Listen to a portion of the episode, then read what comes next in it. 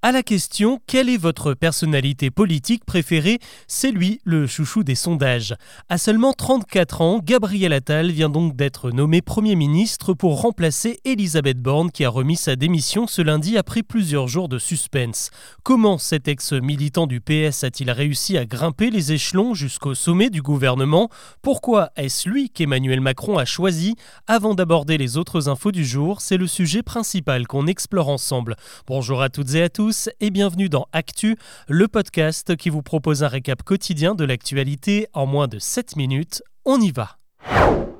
Pas sûr qu'il s'y attendait, alors que les noms de Bruno Le Maire, Julien de Normandie et Sébastien Lecornu circulaient dans la presse depuis plusieurs jours, c'est finalement celui de Gabriel Attal qui a fuité ce mardi matin pour devenir le nouveau Premier ministre. Une nomination qui fera date. À 34 ans, il est le plus jeune homme politique à accéder à ce poste sous la Ve République. Il est le deuxième ministre de l'Éducation le plus éphémère après Benoît Hamon. Et c'est un détail, mais c'est assez symbolique. Il est le premier Premier ministre ouvertement homosexuel de l'histoire. Ce qui a beaucoup joué en sa faveur, c'est d'abord sa popularité.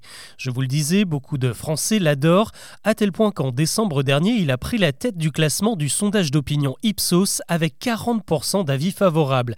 Il faut dire que Gabriel Attal sort d'une sacrée séquence à l'éducation nationale. En cinq mois, il a mis sur pied un vaste plan contre le harcèlement, revu les programmes de primaire, repensé l'enseignement en maths et en français avec les groupes de niveau au collège et créé la prépa lycée pour améliorer la réussite en classe de seconde. Ce mardi matin, il a fini de rassurer les chefs d'établissement en promettant 2300 profs et personnels scolaires pour gérer tout ça. Si ses concurrents trouvent qu'il manque d'expérience, Gabriel Attal a tout de même un CV assez chargé. Il a été conseiller municipal, député, secrétaire d'État ou encore ministre délégué des comptes publics. En pleine pandémie, c'est lui qui était porte-parole du gouvernement et devait gérer la communication. On l'a aussi vu écumer les plateaux télé pendant la dernière présidentielle, notamment pour débattre avec l'autre jeune qui monte, le nouveau patron du RN, Jordan Bardella. Et de la bagarre, il va y en avoir cette année avec les européennes au printemps. Il y a aussi de grosses réformes en vue sur la justice, la transition écologique, le plein emploi ou encore l'usage d'Internet. Ça promet donc d'être très animé pour le Premier ministre dans l'hémicycle. Reste à savoir comment Gabriel Attal en ressortira.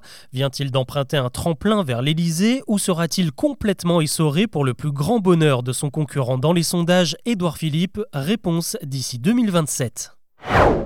L'actu aujourd'hui, c'est aussi et encore le froid qui fait grelotter la France. Un instant magique pour certains, un calvaire pour d'autres. La neige est tombée sur les Alpes, l'île de France et la Normandie ces dernières heures.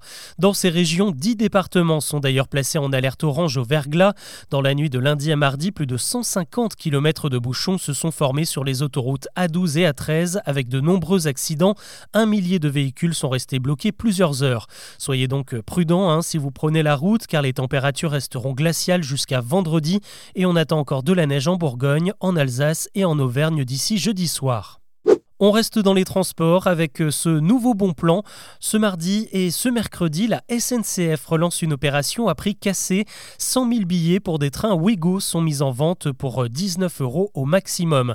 Ça concerne toutes les gares et toutes les destinations, soit une cinquantaine de villes au total. Pour en profiter, il faudra voyager entre ce mercredi 10 janvier et le 8 février.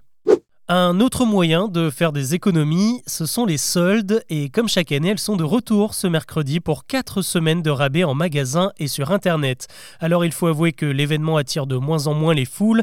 Il y a déjà eu le Black Friday il y a quelques semaines et selon un sondage, 6 Français sur 10 préfèrent renoncer à ces soldes d'hiver pour garder un peu leur argent. Cette année, le budget moyen pour l'opération est de 165 euros selon un sondage IFOP. Elle est réputée meilleure pour la santé et meilleure pour son goût, et pourtant, l'eau en bouteille peut nous réserver quelques surprises, et pas que des bonnes. Selon une étude américaine publiée cette semaine, les eaux contenues dans des bouteilles contiendraient 100 fois plus de nanoparticules de plastique qu'on ne le pensait jusque-là. Désormais, on parle de 240 000 minuscules fragments dans un seul litre, des morceaux si petits qu'ils peuvent entrer dans notre sang, nos organes, notre cerveau.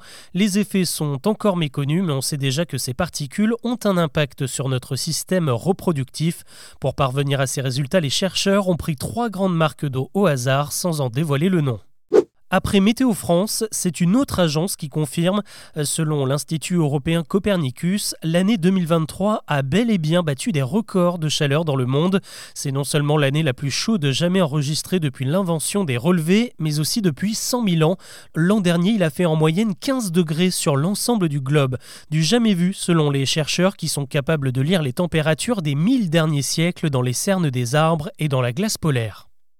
Un hommage maintenant à l'une des plus grandes stars de la musique pop, connue pour ses costumes colorés, son look androgyne et sa voix à 4 octaves, David Bowie a désormais une rue à son nom, la toute première dans le monde, et c'est à Paris qu'elle se trouve. Elle a été inaugurée ce lundi à deux pas de la gare d'Austerlitz et de la rédaction du journal Le Monde dans le 13e arrondissement. David Bowie est décédé il y a pile 8 ans et ce 8 janvier, il aurait fêté son 77e anniversaire.